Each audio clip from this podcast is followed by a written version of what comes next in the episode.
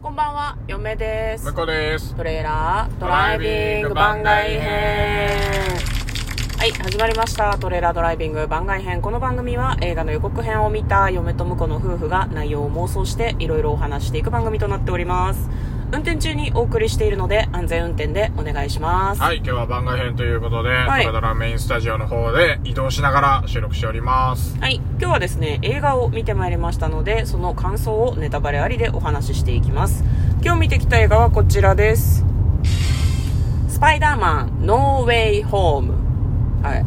あれですね、スパイダーマンの、トム・ホランド主演のスパイダーマンの3作目ってことでいいんですかね。はい最終章みたう。いなん感じ。ノーウェイホームってどういう意味だったっけね。え？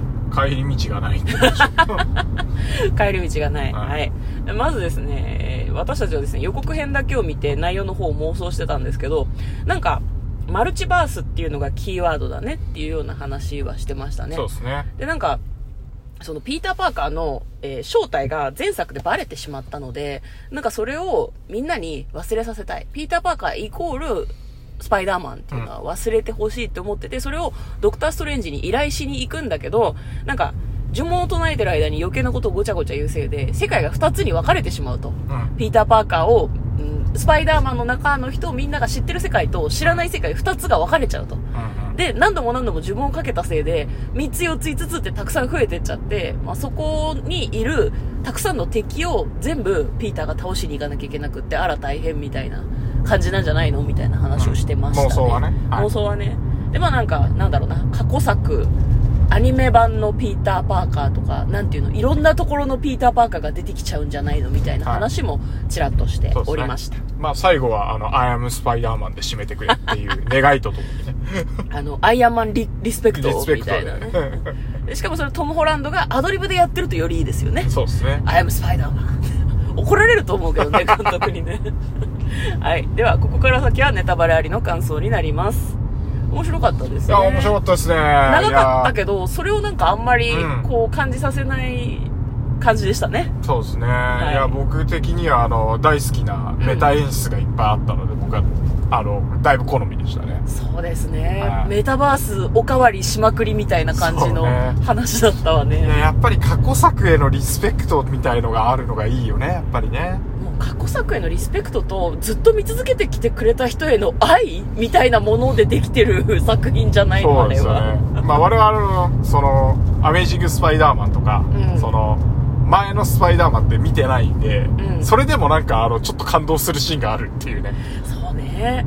あの、嫁はね、アメージングスパイダーマンはね、実はちょろっと見てるんですあ見てるんだよねそうそうそう一作目、うん確か友達に誘われたかどうかして見に行ったんですけど、なんか、そういう意味でも、しでもよく知らないんだよね。見てはいるだけで。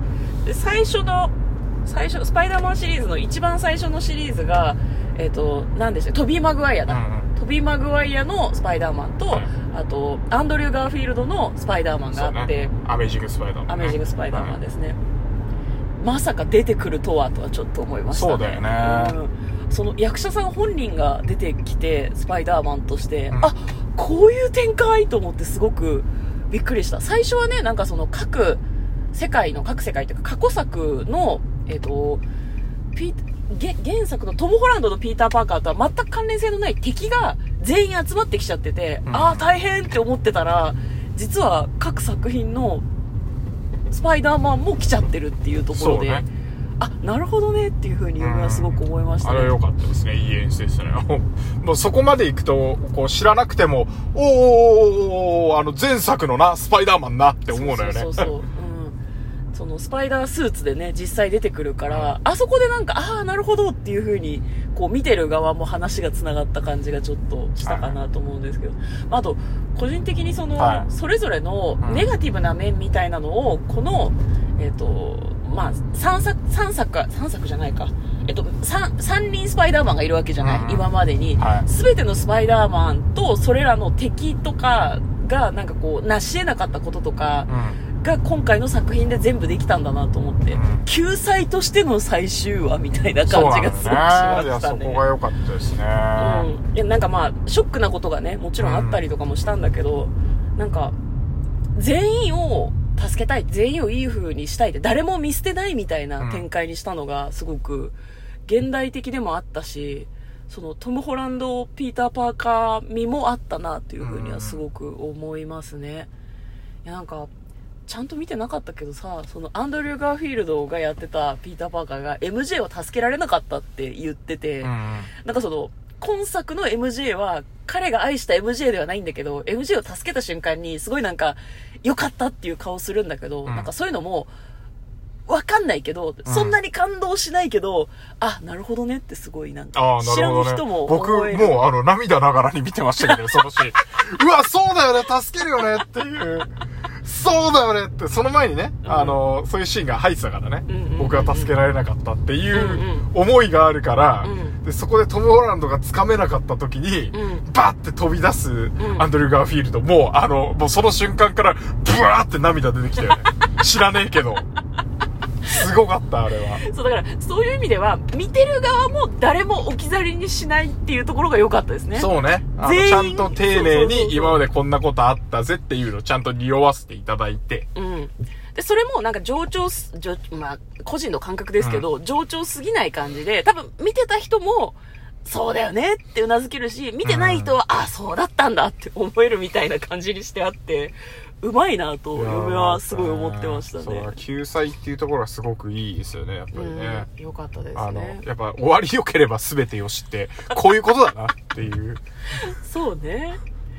いや、あの、なんだろうな。トビー・マグワイアがね、割とその、スパイダーマンシリーズの中では、一番その、うつうつとしてる主人公というか、なんだろうな、学校でもあんまパッとしねえし、みたいな感じだったんだけど、まあ、今回ね、その弟分が二人できたみたいな感じで、すごくそれが良かったですね。結構ね、こじらせてたんだよね。はいはいはい。スパイダーマンとしてもなるほ結構その、私もちゃんと見てないからあんまりわかんないけど、どうん悪い方に転びそうになったりとかもした瞬間があったんじゃなかったかなと思うのね。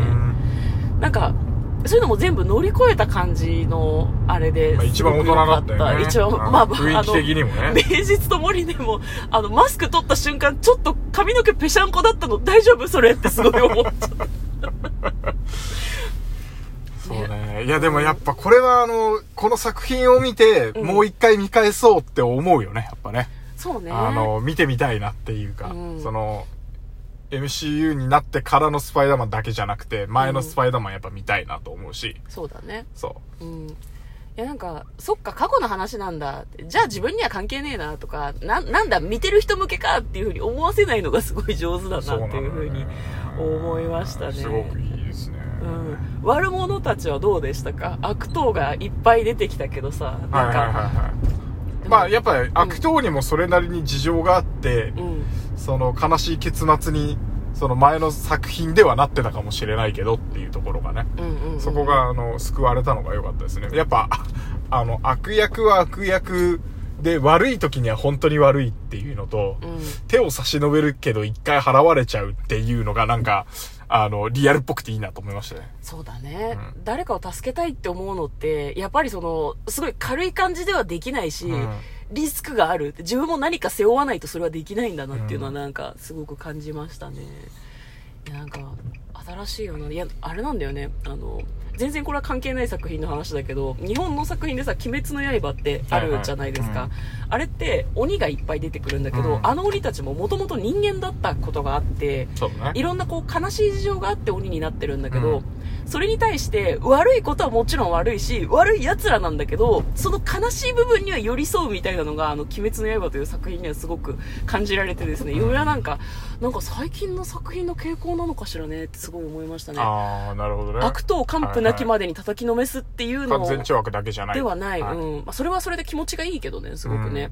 まあでも確かに最近の作品っていう意味だと僕も別な映画の話になっちゃうけどさ、うんエヴァンゲリオンも、はいはい。あのーなんていうの、平行世界っていうか何度も繰り返すループの中から抜け出して、うんやっと全員救われたっていうあエンディングを迎えるわけじゃないですか。あ、そうだね。でなんか、その感じいろんな映画にあるなっていうか、うんうんうんうんうん。やっぱりあの、マルチな、過去作品をうんちゃんと、あの、ノーと言わずにね、うん。あの、全く違うものですよってするんじゃなくて、やっぱり繋がってるっていううんうんうんうん。ところがなんか、ああ、なんかこのは締め方やっぱいいよねって思っちゃうよね。そうね。ままあでも難しいところで、今流行りなのかなって思うと、うんなんかそれをもう何回か見てしまうと嫁は、ああ、またこういうやつかっていうふうに なんかすごい思っちゃいそうなんだけど。もマルチバースもね、なんか、えっ、と、最近だと、あの、メタバースだっけ、うんうんうんうんあの、何？バーチャルな空間にうん。別な生活空間を持とうみたいな。あーあの、まあ、オンラインゲームみたいな感じだけど、そういうのも流行ってきてるんで、なんかやっぱりそういう感覚がみんなあるのかな。そうだね。そう、そういうのをなんか作品に取り入れたいなみたいな感覚が、なんかやっぱりあるのかもしれない。そういう意味だとやっぱ流行りなんだろうなとは思うけどね。今そういう風潮みたいなものが少しピークに達しつつあるのかなとはなんか浅い知識ですけどうんちょっと考えたりとかはしますよね、すごまあ、くね、結構ああいう SF チックな平行世界みたいな話結構好きなんで、うん楽しみですね。これからそういう作品がまた何個も出てくる。またこちょっとひねったね、設定で見たいけどね。ねでままたいいのがさそのスパイダーマン自体はすごくハッピーエンドで終わったんだなっていう感じだったけど、まあ、あの MCU の常ですけど、ん。最後の方にうん。あれじゃん、あの次回作の予告みたいな。そうそうそう。脅威が。